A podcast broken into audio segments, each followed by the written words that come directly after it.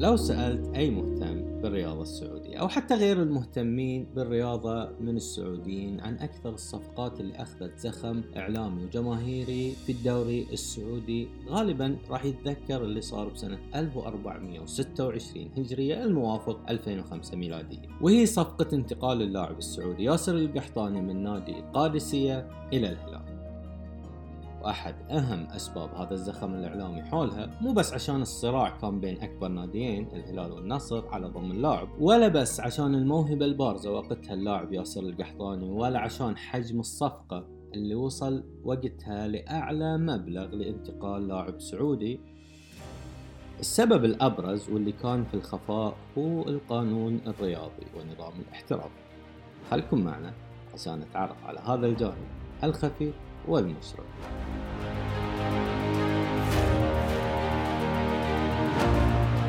أروقة حق بودكاست قانوني نتجول فيه بجوانب الحياة ونستعرض تأثير الثقافة القانونية على حياتنا بأسلوب خفيف وممتع ومفيد بكل تأكيد. لما يكون في خلاف في موضوع معين غالبا يتم اللجوء إلى القانون للفصل في هذا النزاع طيب لما نشوف كثرة الجدال حول الصفقات اللي تصير في كرة القدم والخلافات بين الأندية واللاعبين أو الأندية والأندية هل هذا راجع لثغرات أو نقص بالأنظمة الرياضية؟ كيف ممكن نتوصل ونعرف الأنظمة المنصوص عليها؟ في هذه الحلقة موضوعنا راح يكون عن التعاقدات الرياضية وخصوصا في مجال كرة القدم واللي هي تعتبر الرياضة الشعبية اللي تقريبا ما يخلى بيت في المملكة إلا يكون في أحد يهتم بهذه الرياضة لذلك راح نتكلم عن بعض الجوانب الخفية في هذا المجال ونتعرف عليها أكثر وأكثر ومن أبرز الأشياء اللي تميز كرة القدم وممكن هو الشيء الجذاب فيها هو وجود الخلافات دائما خصوصا بين الأندية والأندية واللاعبين والأندية كذلك وكثير نشوف جدل حول الصفقات اللي تحصل في كرة القدم هل هذا الشيء راجع لثغرات أو نقص بالأنظمة الرياضية؟ كيف ممكن نتوصل ونعرف الأنظمة المنصوص عليها؟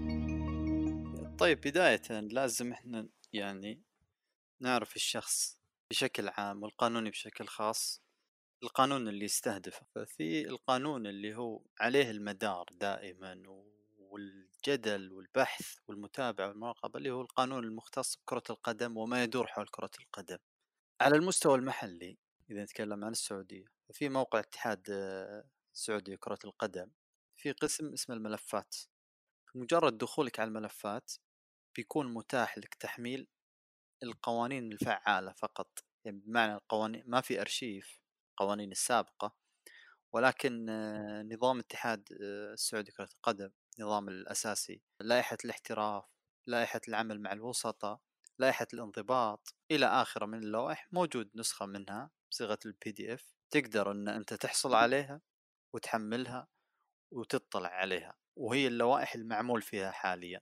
بمعنى أي لائحة منشورة على موقع الاتحاد السعودي كرة القدم هي اللائحة اللي يتم على أساسها التقاضي والاحتكام في وج...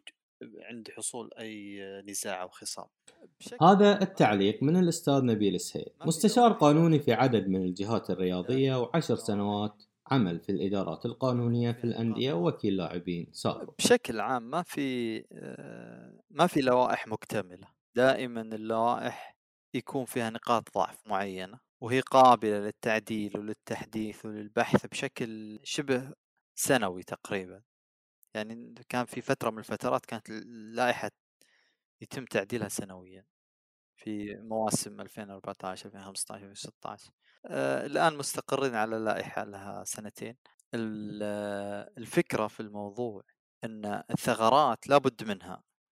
في كل اللوائح على على كامل أنواع القوانين والأصعدة والدول ولكن معالجتها تكون بشكل تدريجي والأهم فالأهم. في أمور تكون آه، محتاجة تعديل مباشر تعديل فوري وفي أشياء مجرد تلافيها أفضل. ولكن هي لو, لو ما كانت العقود فيها ثغرات ما اختلف آه، المحامين هذا محامي ممتاز وهذا محامي متوسط هذا محامي ياخذ مبلغ كبير على القضية وهذا محامي ياخذ أقل. أن قدرة كل محامي على استخدام مواد اللوائح في مصلحة موكلة. هذا اللي يختلف. وبما أننا نتكلم عن العقود والاتفاقيات فوجود العقود والاتفاقيات النظامية تعطي أريحية في التعامل من الطرفين بكل تأكيد. مثل لما توقع عقد بينك وبين جهة العمل اللي تشتغل فيها أو تاجر مستورد لكن اللاعبين وش نوع العقود اللي تتم بينهم وبين الأندية؟ العقد باختصار هو عقد آه، عمل عقد عمل مدني ولكن مختص برياضة كرة القدم وهي علاقة تجمع بين نادي يحق له تطبيق الاحتراف اللي هم الدوري الممتاز دوري كأس الأمير محمد بن سلمان والدوري الدرجة الأولى اللي هو دوري الأمير محمد بن سلمان ودوري الدرجة الثانية لأول مرة تطبق هذه السنة. فالثلاث أن... فالثلاث درجات هذه يحق الأندية اللي تشارك فيها أن توقع عقد احتراف مع اللاعب أقله ما بين فترتين يعني تقريبا ست شهور بين الفترة الشتوية والصيفية أو الصيفية والشتوية وأعلى خمس سنوات خمس سنوات ميلادية. العقد طبعا يتضمن الالتزامات اللي على الطرف الأول اللي هو النادي على الطرف الثاني اللي هو اللاعب الأحكام العامة اللي غالبا تكون آه، موحدة في جميع العقود. والبنود الإضافية فيما يخص نسخ العقد واللغة المعتمدة في العقد وشروط فسخ العقد إذا كان في شروط معينة. حقية فسخ العقد إلى آخره. مثل ما سمعنا المسمى الوظيفي هو لاعب كرة قدم وهذه وظيفة مستحدثة في نظام العمل السعودي وتم إقرارها بشكل رسمي في عام 1434 إذا عقد اللاعب مع النادي هو عقد عمل والمعروف أن أي موظف لما يكون في إشكالية بينه وبين جهة العمل يتوجه للمحكمة العمالية للتقاضي لكن اللاعبين في جهة مختصة تنظر في قضاياهم وبلوائح مخصصة. هو عقد عمل يطبق عليه نظام الاتحاد السعودي لكرة القدم مثل طبعا بلائحة الاحتراف. لائحة الاحتراف في الاتحاد السعودي مأخوذة في أصلها في الأصل أو الشكل العام من لائحة الاحتراف من فيفا. ولكن اللوائح اللي من فيفا هي على ثلاث درجات. في فيه مواد لا يحق لك تعديلها أو تغييرها. يجب أن تبقى بصورتها المكتوبة من فيفا. في فقرات يجب أن تكون موجودة ولكن يحق لك كاتحاد محلي تغيير بعض البنود بما يتوافق مع حالتك وبما, وبما يغير الشكل العام. وفي فقرات لا تقدر تزيلها وتضيف. فكل اتحاد محلي له لائحته الخاصة لائحة الاحتراف الخاصة فيه ولكن هذا يغطي أو يكون يسري على اللاعبين المحليين. بمعنى إذا اللاعب أجنبي فالغطاء القانوني والحكم في أي خلاف أو أي نزاع يكون وفق اللائحة الأساسية لائحة الاحتراف من فيفا. لائحة الاحتراف تلزم اللاعب طبعا بأن تكون جهة التقاضي محصورة في غرفة فض المنازعات بالاتحاد السعودي كرة القدم. إضافة إلى أن اللائحة العمالية تنص أن الخلافات الرياضية ما تكون منظورة في المحاكم العمالية يعني نص هذا أهم شيء يميز عقود اللاعبين مع الأندية أنهم يتوجهوا لغرفة فض المنازعات وتكون هي الجهة المختصة في القضايا الرياضية. لكن من مين تتكون وإيش مناصب أعضائها وعددهم؟ وهل رئيس اللجنة لازم يكون قاضي؟ ومتى يلجأ الأطراف للتسوية أو التصعيد للوصول لغرفة فض المنازعات؟ بالضبط في غرفة اسمها غرفة فض المنازعات في الاتحاد السعودي غرفة مستقلة. وأعضائها يتمتعون بكامل الاستقلالية في اتخاذ القرار آه، مكونة من رئيس ونائب رئيس وممثلين للاعبين ممثلين للأندية. يشترط في رئيس رئيس الغرفة أن يكون قانوني والقانوني المعروف أن القانوني هو الشخص اللي يحمل شهادة قانون. لكن ما دون ذلك آه، تكون في ظروف أو آه، اختيارات معينة مختلفة بمعنى أنه لاعب كرة قدم مارس عضو سابق في اتحاد يعني ظروف مختلفة ولكن هو الأهم أن يكون رئيس اللجنة قانوني.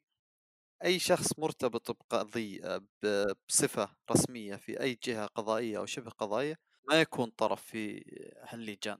آه، بالعادة يعني بالعادة أن إذا التقت رغبة الطرفين بإنهاء العقد والاتفاق على رقم معين فخلاص الأمور تكون سلسة وما في أي إشكال فيها ولكن هذا نادرا يحصل الغالب إنه يكون الطرف المخل بالعقد هو النادي يكون عنده دفعات متأخرة أو رواتب فيضطر اللاعب أنه يلجأ لغرفة فض المنازعات بحيث أنه يضمن حقوقه لأن في مدة تقادم بحيث أن حقوقك. آه، اللازمة في العقد يجب أن لا يكون مر على استحقاقها سنتين ميلاديتين بمعنى لو عقدك انتهى ب 2017 وأنت ما أخذت ولا راتب تجي ب 2020 مالك ولا شيء لأن انتهت مدة الحق في التقاضي الكلام اللي راح كله عن المحترفين وعقودهم بس في فئة أكبر وأكثر وتقريبا معظمنا يعرف شخص مو من الهواة ويلعب في أحد النوادي اللي تعتبر هي الدرجة الأقل من الدرجة الثالثة هل في قوانين خاصة فيهم؟ هو هو الأصل أن الهواة أنهم يعني هو لاعب تكون صفة ارتباطه مع النادي نقول أقرب للودية منها التزام. بمعنى أن فيما يخص انتهاء العلاقة بين الطرفين ممكن تكون من طرف النادي. في في أمر يسمونه إسقاط إسقاط اللاعب من كشوفات النادي وهي تتم من طرف واحد اللي هو طرف النادي. واللاعب أيضا يحق له انه يوقع عقد احتراف بدون الرجوع للنادي اللي ما يطبق الاحتراف. فالعلاقة اللي بينهم يعني هي أقرب للتنظيم الرياضي السابق فما في أي التزام بينهم واللاعب في حال وجود أي متأخرات مالية متأخرات مالية لدى النادي ما يحق له يعني يشتكي النادي أو يطالبهم في أي جهة. في السابق لما استحدثوا مركز التحكيم الرياضي كانت النية والتوجه أن تكون جهة تنظر هالقضايا ولكن يبدو أن الأمور ما أخذت منحنى حقيقي. إن تكاليف الترافع أمام مركز التحكيم الرياضي عالية جدا. يعني قد تصل إلى 200 300 ألف ريال مجرد بدء القضية. واللاعبين الهواه مستحقاتهم السنوية ما بين 50 إلى 70 ألف ريال. فضاعت حقوق الأغلب الهواه لأن ما في أي جهة تلزم النادي بسداد هالمبالغ. يبدو أن الموضوع شاك فنرجع مرة ثانية للمحترفين بما أن في قواعد منصوص عليها وواضحة نقدر نتكلم فيها.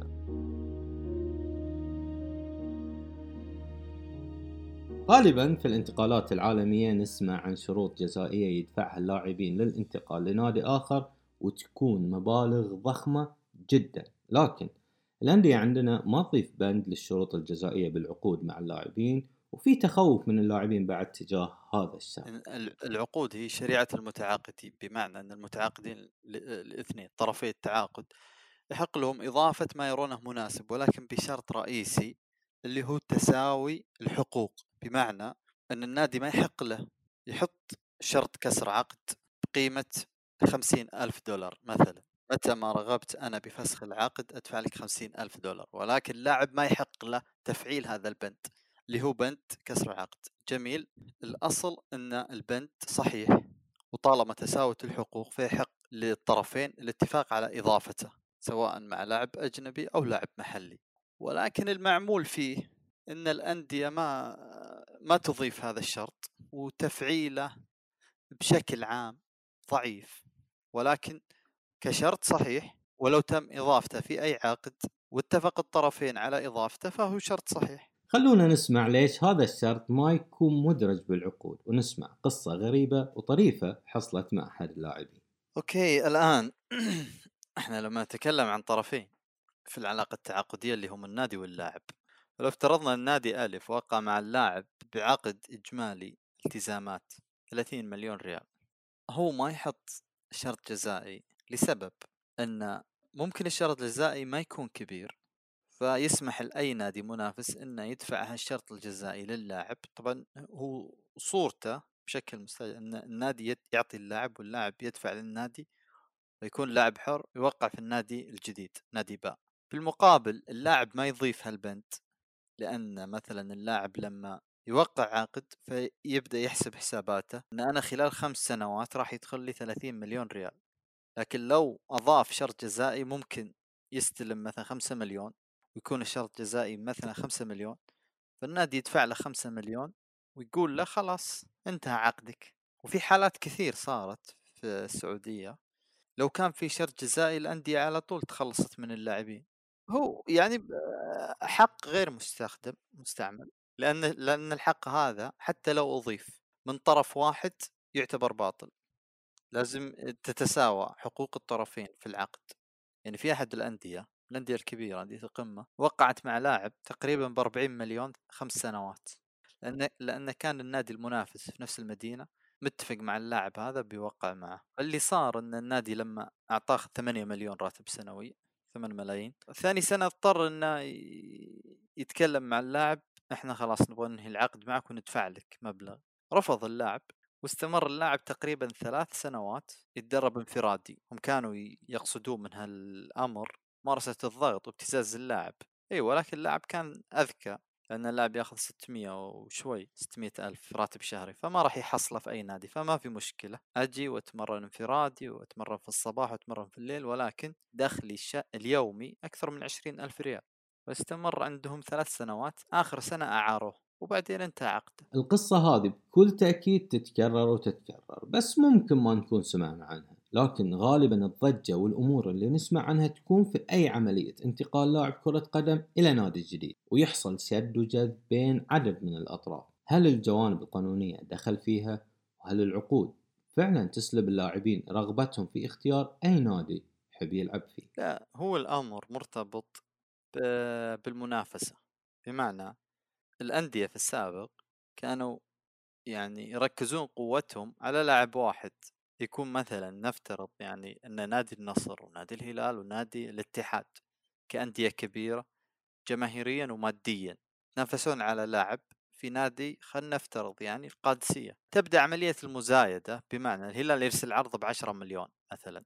إدارة النادي أيا كان قاتي أو أي أو أي نادي آخر يسربون هالمعلومات للناديين اللي عندهم رغبة في اللاعب فالناديين اللي عندهم رغبة يقومون يرفعون العرض فيرجعون يسربون العرض اللي قدمه بالأول هلال. فتستمر مثل عملية التدوير والمزايدات و فتطلع الإشكالات. تبدأ الأندية يعني تمتعض وتعترض واللاعبين اللاعبين غالبا هم هم المصدر مصدر القوة. لأن غالبا النادي إذا ضمن اللاعب إذا ضمن إن اللاعب يرغب فيه اللاعب خلاص أمره منتهي. إذا تذكر يعني آه، حكاية آه، ياسر القحطاني.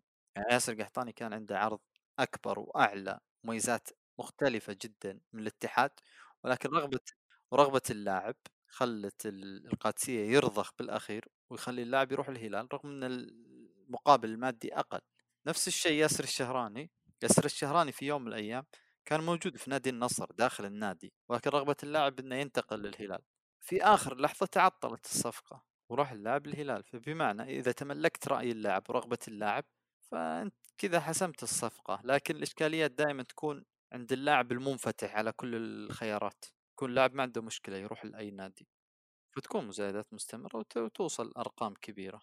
يعني توصل إلى خمسة وثلاثين خمسة وأربعين مليون لو كنت تظن إن الأندية هي الطرف الشرير غالبا بس هذا الجواب أعتقد يعطينا تصور بإن الأندية مو دائم يكونوا الطرف الشرير بكل صفقة واللاعبين لهم حرية الاختيار لكن أيضا اللاعبين ممكن يطيحوا بأخطاء قانونية تكلفهم الكثير. لا هو هو اللاعب ممنوع من التفاوض أو الحديث عن أي أمر يخص عقده مع أي نادي إلا في فترة ستة شهور بمعنى أن يكون تبقى على نهاية عقد ستة أشهر.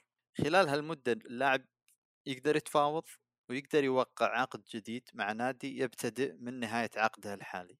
لكن قبل هالمدة تعتبر مخالفة ويكون فيه عقوبات رياضية المقصود في العقوبات الرياضية اللي هي الإيقاف على اللاعب من أربع ستة شهور وعلى النادي فترة أو فترتين تسجيل. إضافة إلى العقوبات المالية. الفترات تكون عبارة عن فترتين فترة في الصيف وتكون غالبا يعني من ستين إلى ثمانين يوم والفترة الشتوية تكون ثلاثين يوم في منتصف الموسم. وصلنا لختام هذه الحلقة وهي حلقة من جزئين نتكلم فيها عن القانون الرياضي والحلقة القادمة إن شاء الله راح نتكلم عن الوسطاء ومدراء الأعمال للاعبين وقضايا المنشطات. خلكم معنا الحلقة القادمة من بودكاست القتال. وأتمنى أن تكون الحلقة نالت على إعجابكم وقدمنا لكم مع ضيفنا تجربة فريدة ومفيدة. قدمتها لكم أنا حيدر العمراني ساعدني في الإعداد الجندية المثابرة وجدان الحق. شكر خاص للدكتور هود العمراني على دعمه في تسجيل هذه الحلقة. لنا لقاء في الثلاثاء.